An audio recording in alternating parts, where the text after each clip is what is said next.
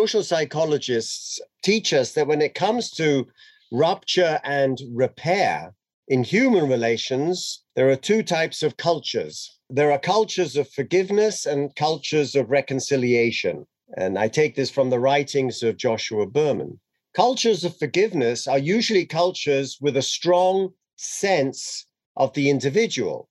The offense is unfair and unjust. It creates a debt to the one who is aggrieved. The apology of the offender allows the release of guilt. The apology pays off the debt and heals the insult and the injury. It allows for the aggrieved to achieve emotional closure. Where forgiveness is at a premium, the offender must do the work of accepting blame and committing to a new path, the path of recovery. Only by righting the self can the offender hope to right the relationship. There is a clarity in what has transpired, which opens the way for a redeemed future.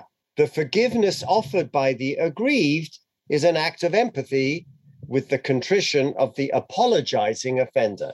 This is how we look at it in our law. No one apologized when they were on the stand last week in the Rittenhouse trial. He never apologized. He just buckled down, and there was no sense of remorse. There was no sense of apology of this individual. In contrast, cultures of reconciliation, not forgiveness, but reconciliation, tend to focus not on the individual, but on the collective.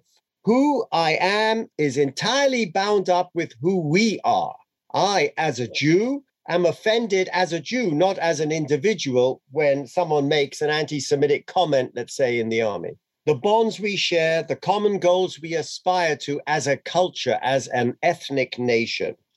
So now when a relationship is ruptured, a premium is placed on re-emphasizing and re-achieving harmony with those around me. It's not about me, the individual, anymore. Here, the value is placed on letting go. Introspection by the offender and offers of apology are welcome, but they're not essential. Now, not all are able or willing to do that kind of work, that cultural work, and those cannot be preconditions for restoring harmony. The closer the dependence between the offender and the aggrieved, the more important it is to forego processes that we would call asking for forgiveness, and the greater the need for all parties to move to reconciliation. The deep cleansing of introspection and forgiveness may not even be achieved. It doesn't matter. So cultures of forgiveness emphasize the peace within us.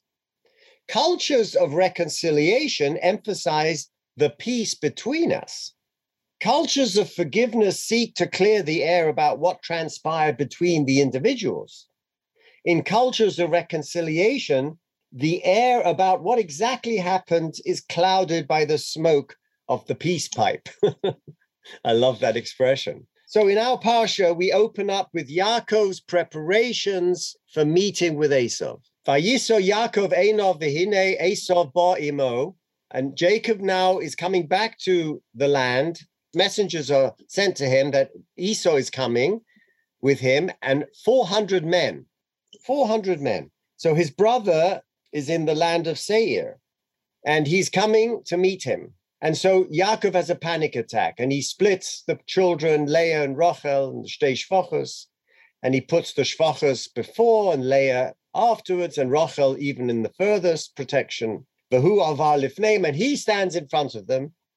And now he meets Esau, vayishtachu arzo, sheva pa'omim, ad goshto ad achiv. He bows 7 times. As he comes closer to him, his brother, he's bowing 7 times. Now they're in hugging distance. Vayoratz Esau likroso. Now look at the verbs, because last week we talked about the embrace and the kiss and the tears. Now look at the order this week. Vayichabkehu, he embraced him. Vayipul al savorov, that's very different. And he falls on his neck. Why would you do that? What kind of an expression is that? To fall on one's neck. Vayishokehu, and he kissed him. Vayivchu, and they cried. Again, the 4 verbs. Vayichabkehu, that is the embrace. This is an individual embrace, which we will then transfer from a culture of the individual in the Bible to a culture of reconciliation in the collective of the descendants of Jacob and the descendants of Esau. That's why I brought you Joshua Berman's framing narrative. Vayipol al savoro, vayishokeu, vayivchu. Hugging, falling, kissing, and crying. The Ramban opens and cites a medrash that we will come back to and says, to my mind, and I'm quoting the Ramban, this is an allusion to the fact that we were the original cause of our own downfall at the hands of Rome. OMG. The Ramban is looking at this bowing seven times, this act of reconciliation with Esau. Who is hugging who is falling on whose neck, who is kissing who is doing the crying? And the Ramban says, for the Hasmonean kings of the Second Temple period made a treaty with Rome. Sefer HaChashmonaim brought it down. And some of their representatives even went to Rome, as he says in Vayikra 26:15. And this was ultimately the cause of their falling into their hands, as is recorded in the teaching of our sages and well known in historical works. The Ramban is using this as a proof text that what we did, Ramban's talking in 10th century, 11th century, Spain, looking at Sefer Yosipon, Josephus, 1st century, and the rabbis of the Talmud. And he is saying that in fact is the cause for our downfall. Why? Because we made a deal with the children of Esau. We made a deal with Rome. And he uses Chazal that criticizes Yaakov for initiating an encounter with Esau instead of taking a detour. Don't go and meet him. They're coming to you with 400 men. Avoid it. Don't suck up to him. The encounter is described in our verse. And Rashi quotes the Sifri, and he kissed him. And let's just share with you the medrash that Rashi is quoting. Hevi Rashi nakud al vayishokeu, vayishokeu vayibku. So the Shloah HaKodesh quotes Rashi, and Rashi is quoting the medrash. And the medrash says the word vayishokeu is nakud. It's nakud. Remember what we have in the Chumash. When you're reading the Chumash, you're reading a composite from the 15th century. This is from the Codex Leningrad. So here is an original codex in the Leningrad Museum of the Hebrew Bible that goes back to 1008. Now, before Qumran, and we'll come back to that, before Qumran, we had no original witnesses to the Hebrew Bible. In 1948, when the Jews of Aleppo came to Eretz Israel, we found the Aleppo Codex, which is slightly later. We really only have three codices of what the original Bible text looks like, not in your Sefer Torah, but an original, the earliest of the earliest, not a copy of a copy. And here it is. Vayechabkehu, vayipal al savorov. Now look at the dots over Vayishokehu. There's a dot over each particular letter. So the Medrash says, why is it dotted? And we know in Maseches Sofrim, which are Mishnaic text that tells us in 6:3, that there's a reason for the dots. And Rashi quotes the Sifri. The word Vayishakeu is written with dots above it. And there are opinions in the Brisa and the Sifri, and they are divided as to their significance. Rashi is telling us there's a big problem. And he tells us in Sifri, Yesh Shedorshu Nakudazu, there are those who explain the dots on Vayishakehu, Loima Shelo Nashaku B'chol Libo. It was a fake kiss. Yes, he kissed him, but he didn't kiss him with a full heart. So now suddenly the actual orthographic text of our Bible has within the text a midrash, meaning an expansion of the meaning beyond just what the text says. I don't know how he felt. Do you know how he felt? I know when I kiss someone, he doesn't know how I feel. That's hidden in me. The rabbis are telling us, according to the Sifri, early, which means Tanaitic, Vayishokehu refers to the insincerity of the kiss. And Rashi, 12th century, is telling us that's Sifri. Omar Rabbi Shimon bar Yochai, halochahi. Now, Rabbi Shimon bar Yochai is giving us a couple of rules about these dots. We see these dots in 10 places in the Chumash. So, halochahi. Biyadua she'esav sona li'Yaakov. Now, everybody knows, halochahi, it's a transmission, it's a tradition. Everybody knows that the children of Esau, Edom, Christianity, hate the children of Jacob, the Jews. Elo, but I'm going to tell you that what these dots mean is exactly the opposite of the Sifri. He says, Nimkaru Rachamov. His mercy was aroused when he saw his brother after so many years. But Oisashah, Unashako Bechal Libo. He kissed him with all his heart. Now, wait a minute. You can't have it both ways. Either the dots tell us something about his emotional intention and his motivation that is positive, or it's negative. It can't be both. Or can it? Unashako b'chol libo, that his kiss was uncharacteristic. He had genuine, tender feelings towards his brother at that moment. And that's also cited in Tosfos HaSholem. Absolutely stunning, Rashi. And remember, we learned last week from Birchas Mordechai that when Rashi brings you both opposing views, you got to watch that. You have to understand that. According to Rabbi Shimon bar Yochai, Esau is suddenly filled uncharacteristically with genuine emotion. Although he is advanced towards Yaakov with 400 men, and believe me, these are not Roshei Yeshivas, but rather soldiers trained to fight, at the sight of Yaakov's family, and he says, who are these people? And Yaakov then introduces them. Close relatives locked in a perpetual bond. The sight of his family, he feels a sudden longing for home and family, and he kisses Yaakov wholeheartedly. Those are the dots above Vayishokeu, emphasizing that it was something that was done with a full heart. A person's attitude towards family members is rarely apathetic. He either loves them or hates them. We know a family's member's background, and therefore we develop specific expectations of them. And when they fail to materialize, it causes hatred and grudges. And here, these hatreds and grudges are completely dissolved in that moment of Vayishokehu. Now, other commentators, medievalists to be sure, like the Ibn Ezra. The Ibn Ezra says, and he kissed him. The Midrashic interpretation concerning the dots on Vayishakehu is good for them that are drawn from breast. That's a put down by the Ibn Ezra. They're self-delusional. Ibn Ezra, the medievalist, is only interested in the plain meaning of the text. So he ignores the dots. It's obvious from the plain meaning that Esau did not intend to harm Jacob, and the proof being Vayivchu, and they wept, like Joseph did with his brethren. We're going to come back to the comparison between the weeping of Joseph and the weeping But so for the Ibn Ezra, he'll have none of that. I want to share with you a Breishit Rabbah that tells us more about this duplicit nature. And the Breishit Rabbah tells us that the word v'noshcha, Amar Rabbi Shimon ben Elazar, mechol makom atar haktav rabbah al hanakuda, there is a rule about the number of dots versus the letters.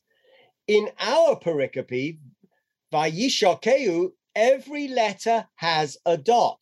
Now comes Rabbi Shimon ben Elazar and gives us a new rule, quoting Maseches Sofrim.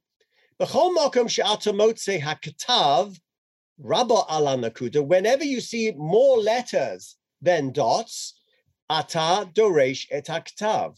So you are to ignore the dots and only interpret the word. So in this case, if there were more letters than dots, you would say Vayishokehu. Yep, it's genuine. Vayishokehu. Kan lo katav rabba ala nakuda v'lo nakuda. But in Vayishokehu, there's not more dots than letters or letters than dots. Ella? So then, so now you have to choose between whether you go for the dots, which is disingenuous, or you go for the word itself, which is ingenious. So he says, well, yes, he's He was filled with compassion. But now comes Rabbi Yanai. Amalo Rabbi Yanai, excuse me, sir, you just said the rule that you have to doresh the number of dots. Imkain lama nakudalov. So then why? What do we have the dots for? If you're telling me we should follow the word, then why do we need the dots? The dots tell us nothing. There's no ambiguity. Elo malamit shelo bolanashko. Elo nonoshko. Whoa. Do you see how he changed the kuf to a chaf? He didn't come to kiss him. He came to bite him. And how do I know that? Because vayipol al savarov, he fell onto his neck. Why would you fall onto someone's neck if not to disconnect the head from the neck, to bite it, to disconnect it with a sword or something? So he came to bite him.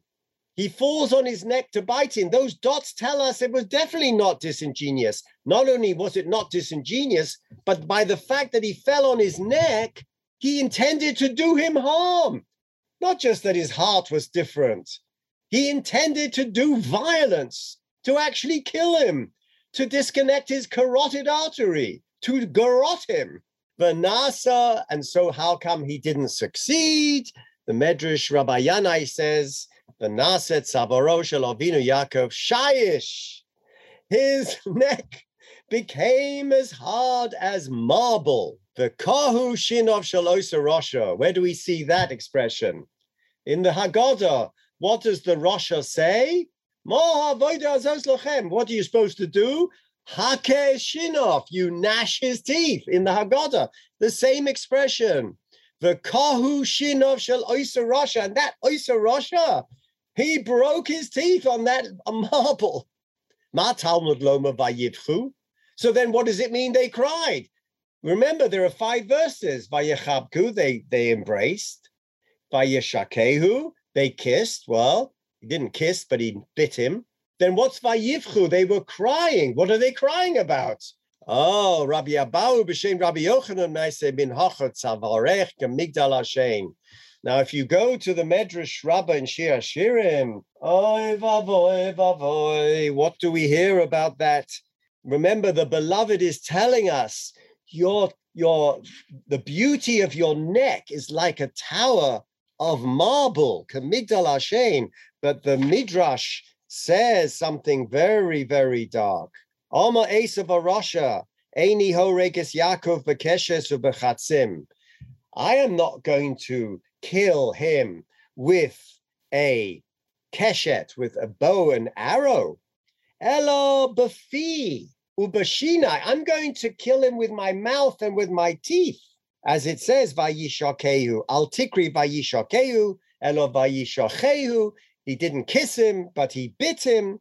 And that becomes the paradigm of the cultural wars between Esau and Yaakov. Why? We have 2 separate interpretations.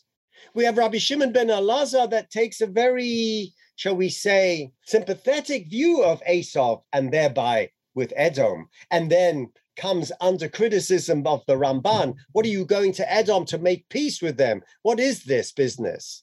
And the other is someone who had direct experience with 3rd century Palestine, Rome and Greek in Palestine, was Rabbi Yanai, who lived in Caesarea. He lived in Caesarea, and we learn from Shaul Lieberman that he was one of the colleagues and teachers, according to Lieberman, along with Rabbi Abahu of Oregon. Now, who was Oregon? Oregon was an interpreter, Christian interpreter of the Bible. So if we want to read Oregon, we get a 3rd century view of what the Christians in Caesarea down the road from Rabbi Yanai and Rabbi Abahu were saying about the same text. Remember, they'd learned Hebrew from them. And Oregon says in the Hexapla, an anonymous remark on the verse with the following note in Greek. This is a translation from the Greek. Vayishakehu is dotted in every Greek Hebrew Bible, Pante in Greek, not to indicate that it should not be read, but, and now Fasten your seatbelts. We have some extra textual, extra Mishnaic, extra rabbinic source says the wickedness of Esau is hinted by the Bible. He treacherously kissed Jacob. Oregon rejects the alternative interpretation that the dotted letters should not be read, meaning that the dots were an indication of a doubtful reading. But he says that it should be interpreted the way Rabbi Yanai and Rabbi Abahu interpret. So what do the dots mean? Let's go to modern scholars. Shemayahu Talmon, the late Magnus professor of Bible at Jerusalem's Hebrew University, argued that the dots, which are called special dots, in Latin, puncta extraordinaria, found in the Masoretic text, and in certain Qumran texts, you will see those dots.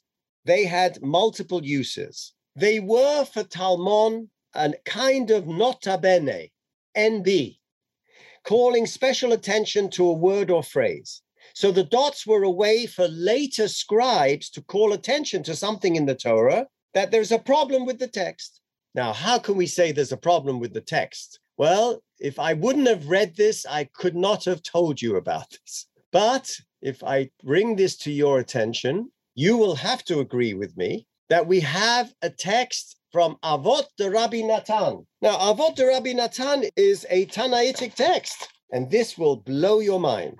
So Avot de Rabbi Natan says, when Jacob came to pass Canaan, Esau says, I will not slay with bows and arrows. We learned that already from an earlier text. But with my mouth and with my teeth, I will slay him. Vayishacheu, he bit him. But Jacob's neck became like ivory. Okay, I'm quoting from Shir Hashirim. And now he says, V'lomo nokud, why is it punctuated with dots? Oma Ezra. Ezra says the following. Remember, he's coming back from Babylon to Eretz Yisrael, and he's reconstructing the texts, our sacred texts. Lama nakud, kach oma Ezra. Im yovo Eliyahu v'yomali, if Eliyahu comes and says to me, excuse me, what's going on over here with this text? Why are you doing stuff like that? Why did you put the dots on top of Vayishakehu? Oime ani lo, I will tell him. Kvar nikadeti aleihem. I did that. It was me. I put the knots on it. V'im oimeli yafaka sefta. You did a good thing by putting the knots. So if he tells me, hey, what are you doing with those damn dots? They're not meant to be there. Okay, I'll put them away. But if he says to me, yeah, you did good because there's a problem with that word vayishokeu. So that is not some modern scholar telling us some kind of apikoros about the transmission of the text. We know there was a problem with that word. And the dots on top of those 10 words in Tanakh, in the Chumash, represented a problem with the transmission of scribal texts. And so for Talmon, they had multiple uses. It was a nota bene, and it allowed for the rabbinic understanding that we need to interpret that word not literally. It wasn't a literal kiss. It was a fake kiss, as it says in Sifri. And both Rabbi Yanai and Oregon say we have to keep those dots because it tells us that the word should be in the Torah, shouldn't be cancelled. No cancel culture here, no woke culture of those 10 words. We should keep them there and we should interpret them. Comes along Emmanuel Tov, a student in the same Hebrew University, and he says the opposite. Emmanuel Tov says, for the ancient scribes, dots above letters were a sign indicating the problematic letters should be omitted. So if you had fewer dots over those letters, you take out the letters upon which the dots were to leave the others. They originated in the conviction of a given scribe that a letter, letters, words, or words were inappropriate or superfluous or incorrect. Or he may have adopted a piece of text when collating one manuscript tradition with another. Now, this is not just seen in the Bible. He brought texts, for instance, in the Iliad, where there are dots over the text. And they are called, in the scolion of the Iliad, there are Aristarchus marked certain verses with dots and then afterwards removed them, depending on the interpretation. So this was something that was done in the ancient Hellenic period, especially in Alexandria, as a scribal notation of doubt. Tov notes that of the 15 places in the Bible in which the Masoretic text is dotted, an alternative text without the dotted word is attested to in ancient sources in 7 or 8 instances. So he went and found 7 other instances in which the dotted word was missing. And that caused him to say that the cancellation dots, in fact, are undeniably ancient and reflect the well-attested and ancient textual traditions for how scribes marked problematic words and letters. So we are left with 2 approaches, one that the dots are inclusive and one the dots are erasive, and they are brought both in these texts of the Midrash. But coming back to a medieval interpreter, the Shloh HaKodesh, he now brings us back to our cultural dimension of Esau and Yaakov. And he tells us, he brings Rashi quoting the different opinions for Vayishakehu, some sages saying that they are to alert us to the insincerity of the kiss, and sometimes that his emotion was stirred, Shenoshku b'chol libo, and he wants to tell us that that is actually going on archetypally. Esau isn't Esau and Yaakov is not Yaakov. What is going on down here is going on upstairs. And upstairs, who is Esau? Esau is the Sitra Achra, it's the Samael, it's the dark forces of the divine. And sometimes their emotions are stirred, sometimes they're not. Sometimes they are considered to be genuine upstairs and sometimes not, which implies, and that's the whole avodah he tells us on Yom Kippur, is to convince the Eibishter, to convince God, that the kitrub, that the complaint of the Samael should not be taken seriously because it's not genuine. This brings us to, of course, the last level that we're talking about, that we are now going to internalize everything that we were discussing. And that is to bring us to a couple of Hasidic masters. Rabbi Yehuda Aryeh Leib Alter, the Sfas Emes, tells us that Jacob is endowed with the capacity to draw out the good in people, transforming them and bringing them closer to God. As one who can see the light in the darkness, Yaakov Avinu had the potential to reveal the goodness even in Esau. And he failed to do so in this particular meeting and was punished and taken to task. So for the Sfas Emes, looking at a historical, just the way the Ramban does, carrying on that trajectory of the Ramban, we are being punished by being subjugated to Christianity and Rome because we tried for the Ramban to make a deal with them, and for the Sfas Emes, we failed to be makarev them, to see the light in their darkness.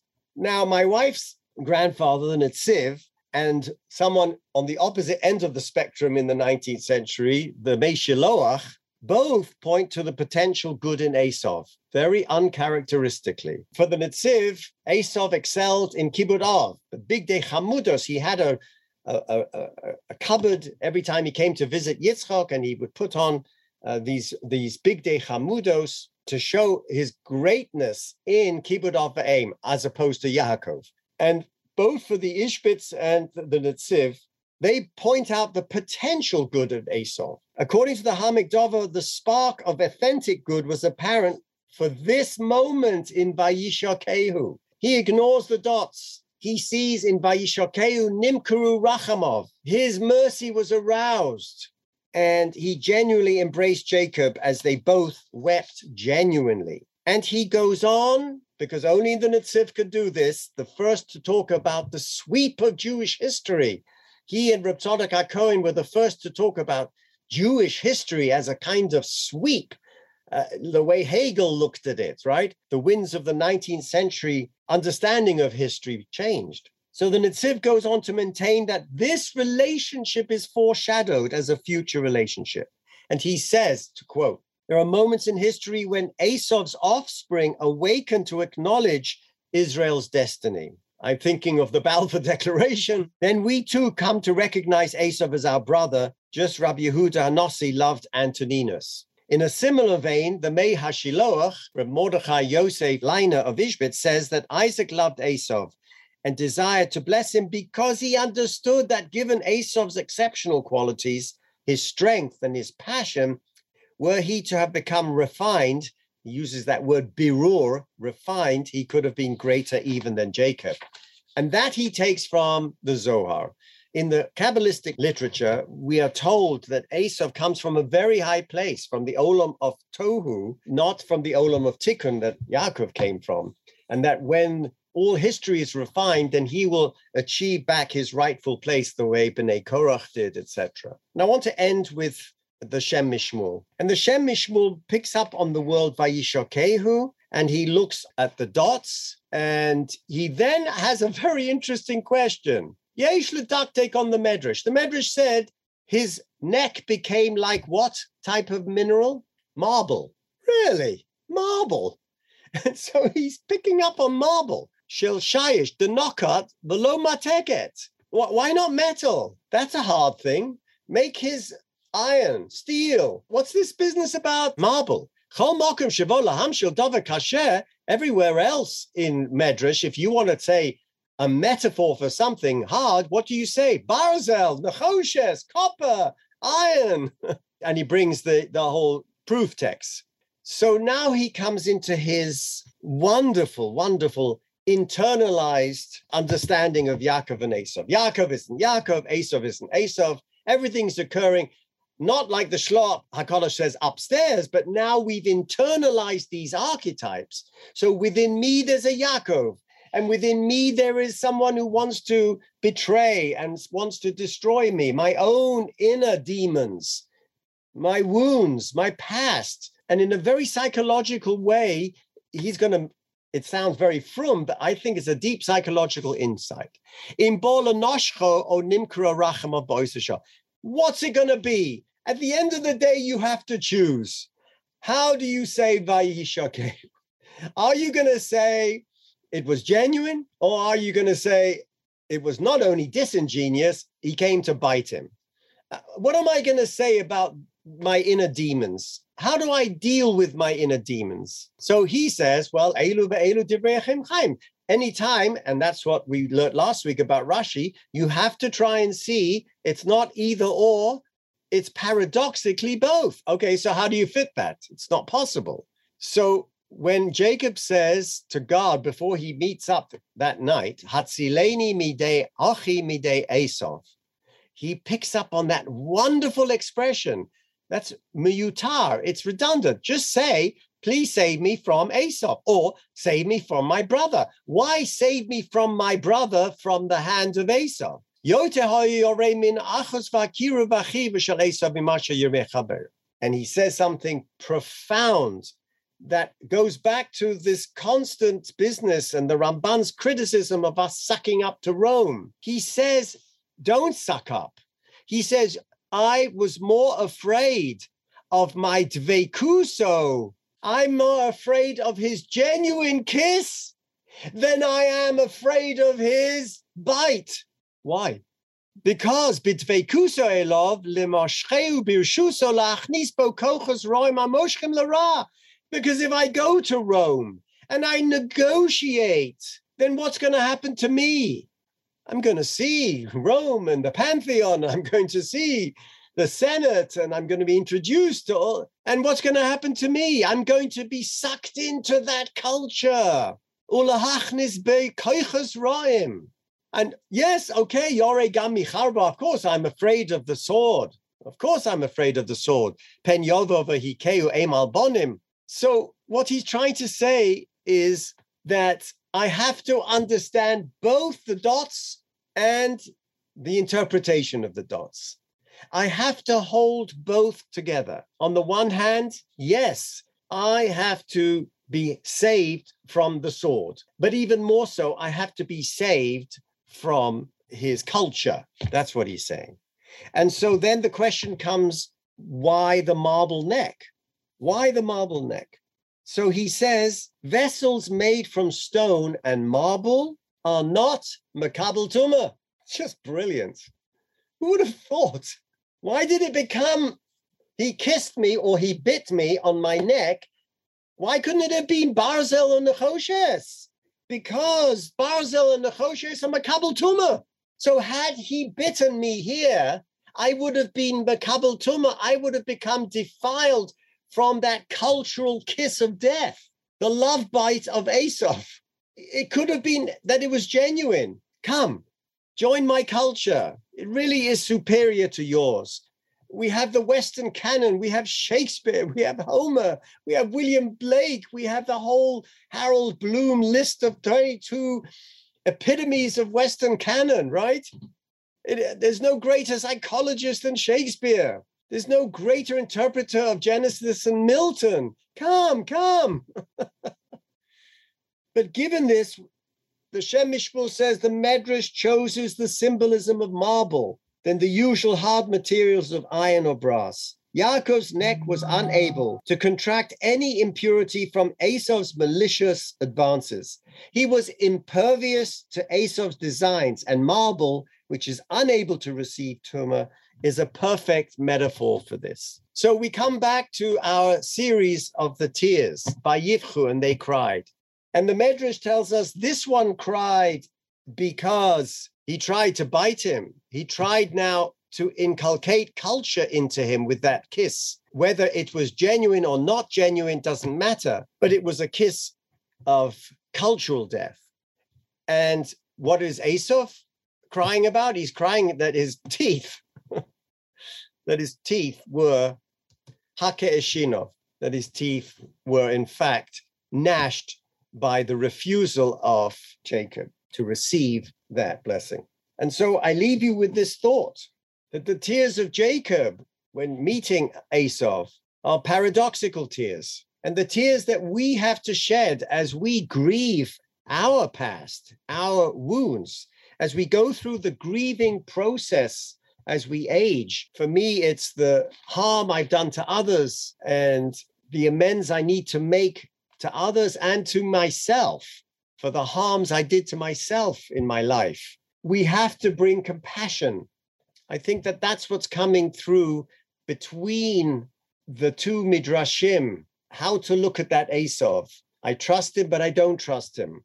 I accept his genuineness, but at the same time, I have to respond to the fact that he won't allow me my own integrity to be me with my own voice and my own narrative. He wants me to be the Rosh Hashiva. He wants me to be this Godel. He wants me to be something I'm not. So I have to bring compassion to that, those past wounds. And I bless you all to understand that in the tears that have to be shed as you grieve those past wounds, that we come to the healing for all of us. Have a wonderful, wonderful week.